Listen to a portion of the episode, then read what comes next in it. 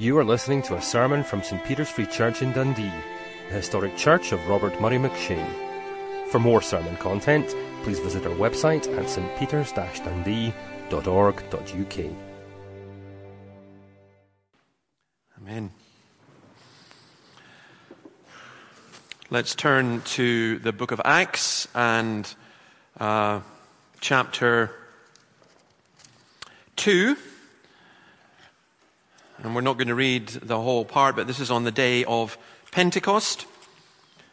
And uh, it's the outpouring of the Holy Spirit, and Peter explaining what that means and talking about how Christ was crucified by the people in front of him, the large crowd in front of him. And at verse 36, he says this Therefore, let all Israel be assured of this God has made this Jesus, whom you crucified, both Lord and Christ. When the people heard this, they were cut to the heart and said to Peter and the other apostles, Brothers, what shall we do? I'm going to look at these words. Peter replied, Repent and be baptized, every one of you, in the name of Jesus Christ for the forgiveness of your sins, and you will receive the gift of the Holy Spirit. The promise is for you and your children, for all who are far off for all whom the Lord our God will call. Well, um, it's interesting actually when I'm standing up and I, there are people who I now can't see up in the balcony, which is a bad idea. Um, so you, you, can't look people in the eye, but I've got spies up. They'll tell me if you're sleeping. Um, but it's great that there's so many people here, and, and it's great that there's so many children. And I, I did want to look at something that is of an absolute, it's an absolute fundamental for us as a congregation. And it is concerning uh, how we treat the children and, and, and what's involved. And I know that within every fellowship, you get people who are kind of going, oh, for goodness sake, the kids again. And especially maybe some people think, well, I don't have any children, or my children are all grown up, and how, how does this apply to me? Well, it applies because it is, it is, it, it is hugely significant to Christ. And we are followers of Jesus Christ. And there's a passion, I think, Christ has for the little children, which is not patronizing, it's not just, you know, cute songs. It is something that's very real. And uh, some of you will remember, I don't know if the kids are taught this in Sunday school, I, I hope they are. Very, very simple song that I learned as a child. And I remember as a child, even when I was trying to be an atheist, that um, I was a weird child. Um, even when I was trying, these words would not get out of my head. Jesus loves the little children, all the children of the world, red and yellow, black and white, all are precious in his sight. I was taught from age two not to be a racist because Jesus loves all the children. If Jesus loves all the children, how can I dislike any of them? And, you know, you listen to those, you think, oh, Jesus loves it. Isn't that cute? You know, it's like cuddly bunnies at Easter and, you know, Santa Claus at Christmas and Jesus loves the little children. No, no, it's not cute. The love of Jesus is immensely profound and immensely deep. I was hoping, uh, ended up being in hospital, so I wasn't able to do it, uh, to do a two part series on this. But Sinclair did the first part, and it was great because he took half of my second part as well. So uh, I'd like to promise it would be a shorter sermon, but it might not be. Um, but it was fantastic. Please go and listen to uh, Sinclair's sermon on uh, Jesus encouraging the children, the little children, to come to him. But I do want to say this it's an incredibly hard job to bring up children. Children need family and community and discipline. And I've been thinking about that this week even more because I, I got involved. I don't know why. I got involved in a, in a, debate about smacking. And so all day Thursday and Friday, I was answering um, television and radio stations from throughout the United Kingdom and uh, just talking uh, about this and trying to get it away from the particular issue of smacking, which the issue in Scotland at the moment is that you cannot, the law is that you cannot hit a child with an implement on the head or shake them. But there's a proposal that even to tap a child on the hand would be considered assault and would be illegal. Now, I'm not going to get into that debate because people have different views, even within the Christian church. Um, but I do want to say this just two things about it. Um, the off-cited verse from Proverbs 13:24, "Whoever spares the rod hates their children, but the one who loves their children is careful to discipline them," is not an instruction in the Bible to hit your child with a stick. And people who take it that way are, I think, being just really wrong in so many ways. It is a verse that tells us we need to discipline our children. And that is really important that children are disciplined.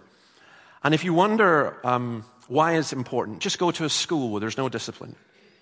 Just try being a teacher where there's no discipline. You know, it, it is important that our children are disciplined. It's important also that our children are loved. It's important that they are not abused. I'll say this here, and, I, and I'm not picking on anybody because I don't know. But I've been in many churches where years later I've discovered that there were parents who did abuse their children. I have a friend whose job is to work as a social worker with, entirely with, children of strict religious parents who abuse their children. She's a believer, she's a Christian. And some of the stories she tells me are horrendous.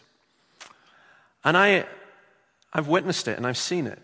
And I have to say this if you're a parent and you abuse your child in any way whatsoever, and if you dare use the Bible and Jesus Christ to justify that, you are under the most severe judgment when you see how Jesus' attitude to children is. Now, there's hope for you because you need to repent. And all of us as children, when I reflect on bringing up my own three children, I think of the mistakes that I did, the things that were wrong. And you, you, you repent of them. And you're thankful that the Lord uh, so often protects us from our own mistakes. But there is no excuse for abusing children in any way whatsoever. And by the way, I'm, I'm, going, I'm going to say this here as well. If anyone here is tempted to look at internet pornography which involves children, don't. Not just because it's illegal, but it's absolutely horrendous. And again, it's something that people need to repent of. But there's another kind of abuse, and that's neglect. And that can occur as well. And, you know, again, it's, it's this is what we as a covenant community, what we need to do. People will idolize their children, and that's wrong. But they must never, ever be neglected. Children are a gift from the Lord. We want absolutely the best for our children. And by our children, by the way, I don't just mean the parents here. If you are part of this fellowship, every child who walked through that door is part of your life.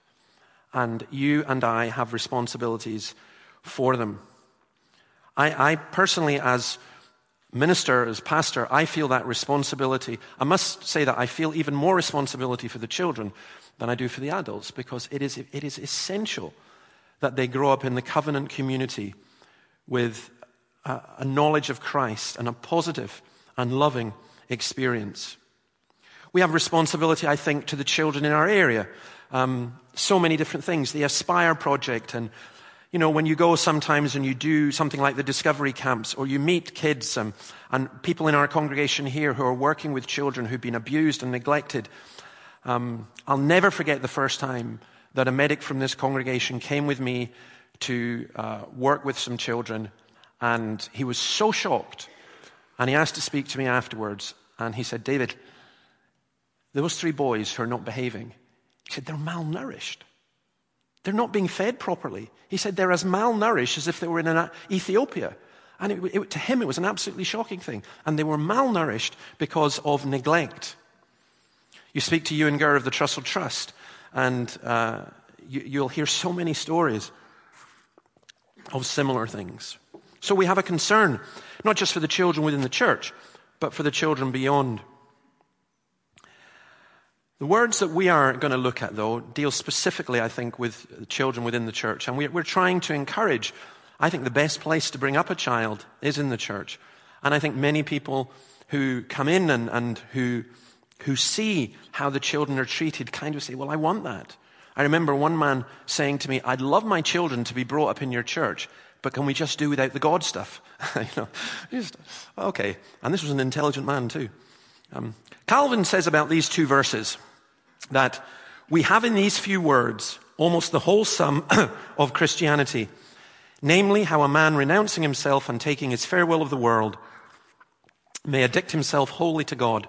Secondly, how he may be delivered by free forgiveness of sins and so adopted into the number of the children of God. and I think this is the most wonderful aspect of all of this. What's the promise that is made?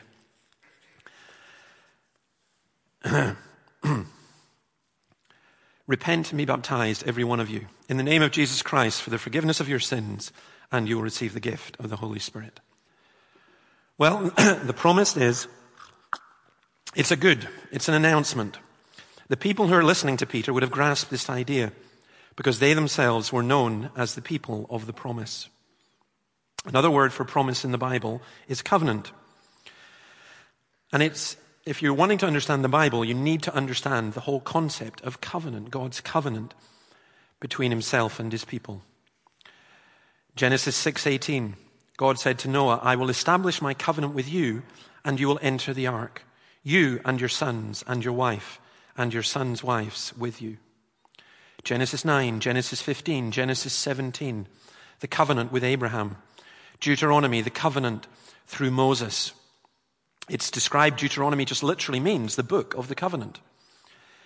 In the New Testament, Jesus gives this idea of the promise greater clarity, if you like. He explains more what that covenant is. Do not leave Jerusalem, he said to the disciples back in chapter 1 of Acts, verse 4, but wait for the gift my Father promised, which you have heard me speak about.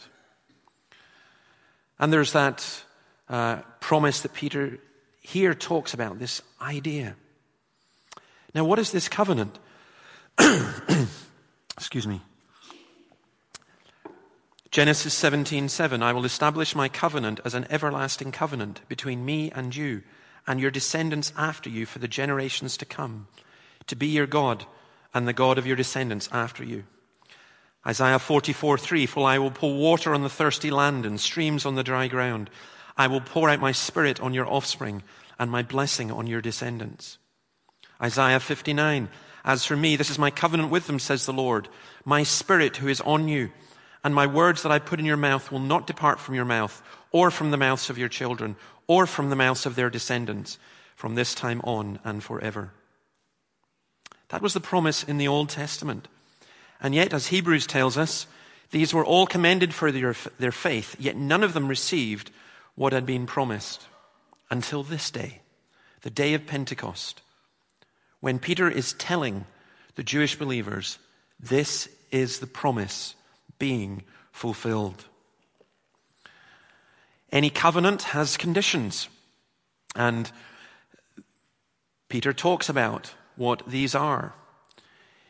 Obedience is one of them. If you obey me fully and keep my covenant, then out of all nations you will be my treasured possession although the whole earth is mine. But the two particularly here are repentance. What is repentance? We, it's, it's a word that gets used in church circles, but what does it really mean? There are three words in the Greek New Testament for repent.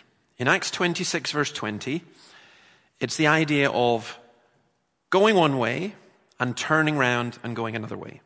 So let's say that you're here and you're not a Christian and you're hearing the words about repentance. Your life is going a certain direction. If you're going to repent, you're going to turn round. You're going to stop going the way that you're going and you're going to turn and follow the way of Christ.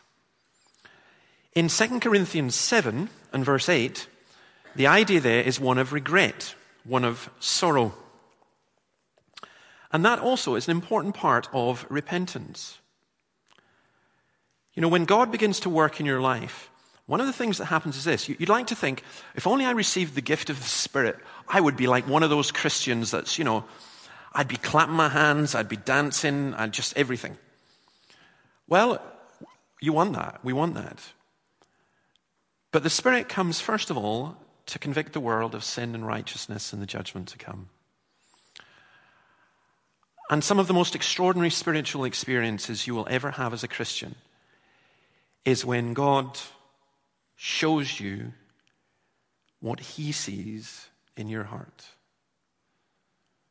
And it's sometimes overwhelming. It's when you realize what you've done that's wrong. And you are filled with remorse and you are filled with regret, but it's more than that. It's a genuine repentance, it's a genuine sorrow. It's, it's, a, it's the kind of thing that's so heartbreaking that you think, could I ever be forgiven for this? That's what repentance also is. But here, there's a different word used. And here, it's about a radical change of mind. Now, they all go together and they all tie in to give us this very full picture of repentance. But it's about a new attitude towards sin, a new attitude towards God. So let's say you came in here as the story Jesus told of the Pharisee who came into the temple and said, um, Lord, I thank you that I'm not like other people and I'm not like that tax collector at the back and I'm, you know, that I do this and I do this and I do that. Did he repent? Did he walk out of that temple justified? No, he didn't. But there was another man who came in and who stood at the back and who beat his breast as a sign of repentance and who cried, God, have mercy on me, a sinner. And he went out right with God. And it really is just about this incredible change that occurs. One, of the words for repentance is metanoia, and we, you sometimes get a phrase, uh, metamorphosis, where there's, a, there's this incredible change that occurs. I've seen, and I myself have done um, many times of regret and remorse, often because you're caught out. You know, it's like the child who gets caught um, nicking something from um, their mum's purse or whatever. And you know, they get caught and the father's there or the mother's there and uh, just, suddenly the child bursts into tears. Well, are they bursting into tears because they've realized what a wrong thing they've done and how, how terrible it all is? No. What they're doing is they're bursting into tears because they got caught and they think they're going to get in real trouble. Um, I was quite amused. I have two, uh, I've told this story before, but I still think it's the funniest one. Uh, there was a free church minister up in Wick up in the far north. He had two twin boys, and they were real rogues. I mean, as far as I know, they're still rogues, and they're in their 40s now, but they were just real rogues. And, and uh, I just, I loved um, this story that they, I can't remember what they did. They put some windows in or something on their street with some stones and catapults and all that. So called them into the study. This is in the old days, okay? So out comes the belt boys, you are in so much trouble. And they, they looked at their dad and they went, Dad, don't you think we ought to pray about this first? and he, he hadn't the heart to, to belt them after that, so that was, was smart kids. Um, but real repentance is just this, this, this just awareness that, that you can't carry on the way that you are. You need to change. And so Peter's saying that. And then he says you need to be baptized. Now, baptism pictured outwardly what was true of those who repented inwardly the forgiveness of sins and the gift of the Holy Spirit. As he points out, it symbolizes the washing away of our sins and the anointing of the Spirit. It was in the name of Jesus. Here it says, be baptized in the name of Jesus. And you take that with Matthew 28, the triune name, the Father, the Son, and the Holy Spirit. Now, to the Jews who heard this, this would have been a difficult thing to hear. Why? Because baptism did exist in Jewish culture, but it was for people who were not Jews. It was for people who were not part of the covenant. And when Peter is saying this to the Jews, he's saying, in effect, you're not part of this covenant. You've been circumcised, but now, because of what's happened, now because of Jesus coming, now because of Jesus dying, now because of uh, the Holy Spirit coming, this has all been fulfilled, and now you need to receive this new covenant sign or this replacement covenant sign of baptism. Baptized in the name of Jesus, one man puts it, it's by his authority, acknowledging his claims, subscribing to his doctrines, engaging in his service, relying on his merits. That's why it's blasphemy to baptize someone, whether adult or child, who either doesn't believe or their parents don't believe, and you just go through a naming ceremony. If you want a naming ceremony, have one. But baptism is in the name of Jesus. And what we did this morning was very solemn Because Theo and Isaac and Benjamin, they're being dedicated to God. They're receiving the mark of God. Now, I know that, of course, Christians disagree, and we, are never ever going to solve this one until heaven. And then all you Baptists will find out all us Presbyterians were right, or it might be the other way around. Who knows?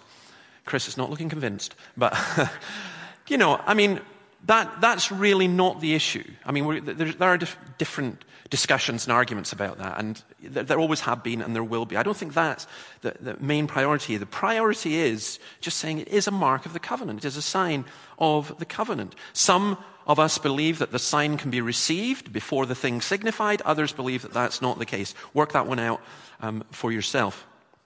But I think it's, it, it's important that what parents must do is commit their households to follow the Lord.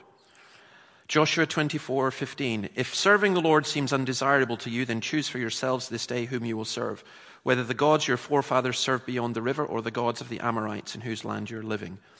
But as for me and my household, we will serve the Lord. Now, I think in today's individualistic mentality, we go, how can that be? Come on. That can't be right. You know, my children will make up their own mind when they're of an adult age. No. Think about it. You don't do that. You don't say to your kids, uh, I mean, this is part of the thing, by the way, that was wrong with this whole smacking thing, because whatever you think about the smacking or not, when you've got something premised on the fact that children should be treated exactly like adults, I think you end up abusing and neglecting the children. Ironically, we're now in a society where we expect children to be like adults, and we've got adults who behave like children. Um, you know, I mean, that's, that's the bizarre world in which we are living. But we, we don't say to our kids, well, you can choose whatever you want to eat, and you can choose where you want to live, and you can choose whether you go to school. We don't say that. We choose for them. And what Christian parents are doing for their children is they are choosing for their children to be part of the church and the covenant community, choosing for them. Now, at some point, the children have to, if you like, appropriate that for themselves, and they can walk away. But they are walking away. That's the point. There's a promise here, and this promise you'll know is for all. It's for you and your children, and for all who are far off, all whom the Lord our God will call. Now, again, I don't have time to go into it, but this was God's covenantal faithfulness extending through the generations um, and to other parts of the world. Now, I think what's especially important to note here is Peter is not saying that God extends the promise of salvation to children who put their trust in Jesus Christ. That's true. It's true of everyone. We can go to every child and say, if you trust Jesus, this promise applies to you. But he's specifically addressing those who are Jews here and who will become believers. And what is he saying to them? He's talking about the children of those who repent. And he says, These children are in covenant with God. The Jews listening to this would already have had their children circumcised. They would have understood about the sign of the covenant. But now they're being told that the same promise extends in the era of the new covenant as was the case in the era of the old. I like what Derek Thomas says about this. He says, Baptism is not a sign of faith, but to faith. It beckons those who are baptized to place their trust in Jesus Christ alone for salvation. It points to Christ and seals his promise, promises as trustworthy. And that's true. Whatever you believe about baptism, the promise comes by faith. The scripture declares that the whole world is a prisoner of sin, Paul Galatians 3:22 so that what was promised, being given through faith in Jesus Christ, might be given to those who believe. You see, the children are growing up in this church, and we're not telling them, you better believe, or you're going to hell. That's not how we're bringing them up. How we bring them up is this we bring them up in the faith and knowledge of God. We live our lives in that faith, and we encourage them to place their faith in God. Now, we will warn them as we should do about covenant breakers and, and, and all the rest of it.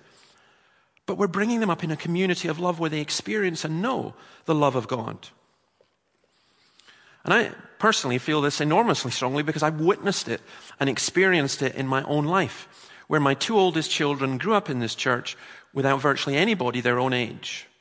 for a long, long, long time.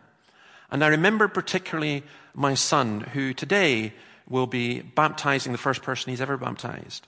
And I remember he went through a phase when he was about 14 years old that there was a lot of pulls upon him. And uh, one young student in this church, John Cooper, who's now an elder, befriended him and took him under his wing and mentored him. And that, as a parent, I cannot describe how wonderful that was to witness and to see and the example that it made. And that's what we are looking for. We're not just trying to keep the kids quiet or get them out or, you know, let, us have them all ordered. Let's have it all, you know, we've got families that they're all like Little House on the Prairie, you know, they're like these Russian dolls, all dressed exactly the same, all behave perfectly until they get out and then they go chaotic. We're talking about living with messy kids, which is what we are, and messy adults. And the promise comes by faith It includes teaching. Teach them to your children, says Deuteronomy, talking about them when you sit at home, when you walk along the road, when you lie down, and when you get up. Sunday school is not about telling kids nice stories to keep them entertained. It's part of a process in which parents and others are engaged in teaching children the word of life. And look at the promise. I'd love to go into it in more depth. It's just wonderful that forgiveness of sins, Peter is saying to these Jewish people, You killed Christ, you crucified Christ. There's nothing worse that you could have done. And yet, here's the promise of forgiveness. The Holy Spirit to regenerate, indwell, unite, and transform them. John baptizes with water, but Jesus baptizes with the Holy Spirit. This is water. It doesn't do anything to any of the child, and it doesn't matter whether it's Sinclair, me, or anyone who does the actual. We don't do anything. It's the Holy Spirit who works. And again, it's the same with an adult baptism or an infant baptism. It, it's the same principle. It's a sign, but a sign of what? Of God's Spirit working. Please pray for the children to receive the gift of the Holy Spirit. Some, like Jeremiah or John the Baptist, receive that gift in the womb. And others, it may be much, much, much later. I would say to any parent, never give up on any of your children, no matter how disobedient and far away from God you may think they are, until they're dead. And you leave that with the Lord. But never give up. Never stop praying. It's uh, incredible to see how, sometimes after decades, what was taught a child in their young years, the Holy Spirit uses to bring them back. And we're given eternal life, the forgiveness of sins, the Holy Spirit. This is what he promised us. 1 John 2:25. Eternal life. Who is this for? This is for believers and their children. It's for all whom the Lord our God will call. It is a generous and open promise. It's throughout the Bible and the New Testament especially. Remember at that time you were separate from Christ, excluded from citizenship in Israel, and foreigners to the covenants of the promised, without hope and without God in the world. But now in Christ Jesus, you who were once far away have been brought near through the blood of Christ. That's a promise that's for everyone here in this church, but it is also for those out with. There are thousands of adults and children in this city who at this moment are strangers to the covenants of the promise. And we have such good news for them. At Pentecost, the church went from 120 people to 3,000 because the people responded. I met a man once, an Egyptian um, Coptic priest, who told me that he'd been involved in a baptism of 5,000 people, many of them Muslims. That must have been some service. You know, um, I've been in churches where there hasn't been a baptism for a decade. That's just so sad. But wouldn't you absolutely love it if we had to say, we're going to have to go down to Magdalen Green because there isn't room for all the people who want to be baptized? Why do we think that God cannot do that? I think He can. And I think we should look for God to work and for God to change people's lives in this community. Let me just come back to this idea of bringing children up in this world because we're all involved. They're all to be brought up in the nurture and admonition of the Lord. We are, um, in the words of the late Willie Still to bring up children in faith and not fear. Faith that they will become believers rather than fear that they won't. I think sometimes we as Christians can live in a lot of fear. And you know what that's like. Um, because I've been ill, uh, it's very easy for me in my mind to think when I get a pain in my side or something, oh no, this is all going to go wrong. This is all going to go wrong again. And you can paralyze yourself by living in that kind of fear. And I, I, know people who've been through similar illnesses to me who are paralyzed. They stay at home, they don't dare go out because they're scared. People can be very, very scared because they see all the harm and difficulty and trouble in the world. But I want to argue that Christians are not to be like that. That there's to be a joy and a confidence that's not based upon ourselves, but is based upon Christ. And, you know, it's, it's not a, a shallow confidence, it's not superficial, it's not wishful thinking. For me, it's just very simple. I haven't a clue. I mean, you're, when you're a new parent, um, again, uh, I hope Becky will forgive me for this, but I, I love my daughter Becky, and uh, we're very, very similar. And both of us give the appearance of being incredibly self confident, and we, we, know, you know, we know everything, basically. I've got an answer for everything until you have a child, and then you realize you know nothing. Nothing.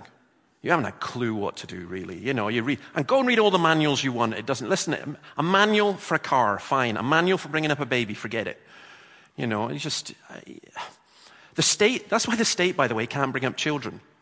Because you can't do it by the book.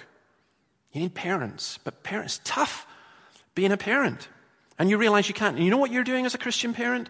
You're not standing up and saying, I'm a Christian parent, so my kids are going to be great. You're, you're holding your kids and you're just simply saying, I haven't a clue, Lord. They're yours. They're yours. And do you think the Lord will ever turn around and go, No, they're not? No, you, you look after them yourself. No. Do you think the Lord goes, well, here's a few principles? No. You're constantly giving them to the Lord. And you do it every day. I mean, I have a PrayerMate app thing. Uh, my kids are not on that PrayerMate app. I don't need to be reminded to pray for them because you do. But I, I think we ourselves, we, we need to encourage and, and just pray for these children. See, for me, at the end of the day, this is all about the one who said, Let the little children come to me. They brought the children to Jesus. And that's why, actually, the most vital thing of all is that we come to Christ ourselves. We commit ourselves and our children to Him. In the old days, it used to be that so many parents would send their kids to Sunday school because there was nothing else to do and they wanted to lie in on a Sunday morning or whatever, and the kids would go and the church would accept them and all the rest of it. Well, those days are pretty well long gone. But even then, I think that was wrong because the most important thing for those children was that their mom and their dad came to believe and trust in Christ. And the life of that home would be utterly and totally transformed.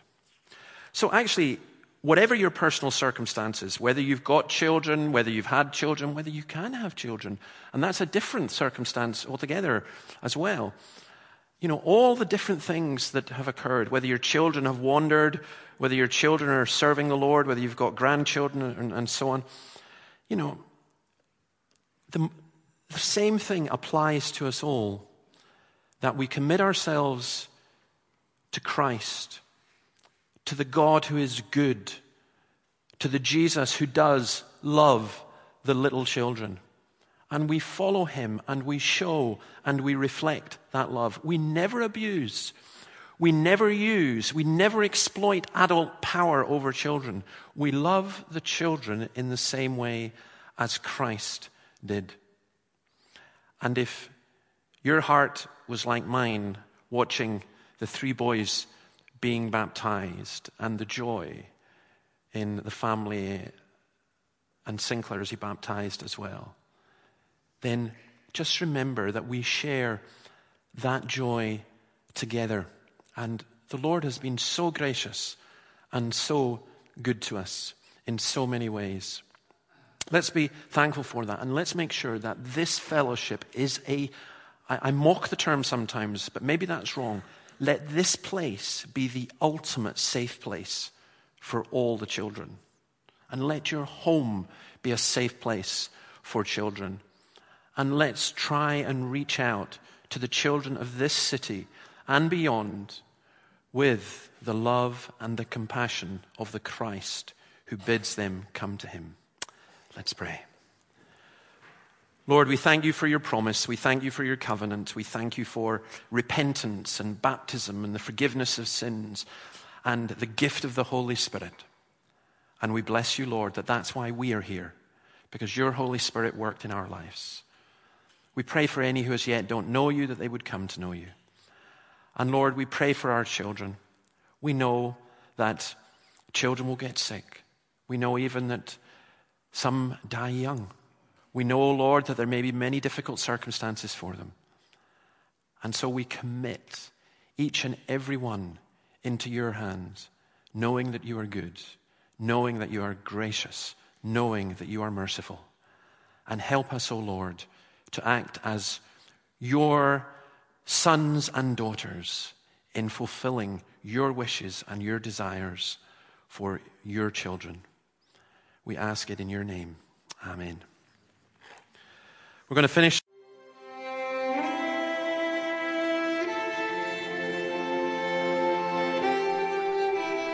Thank you for listening to this sermon from St. Peter's Free Church in Dundee. If you found this sermon has been helpful to you, please help us to continue building up and assisting the people of God. Visit our website at stpeters-dundee.org.uk. For information and training on persuasive evangelism and how to share your faith biblically, please visit the website of Solas, the Centre for Public Christianity, at solas-cpc.org. Once again, that website address is S-O-L-A-S hyphen O-R-G. Thanks for listening.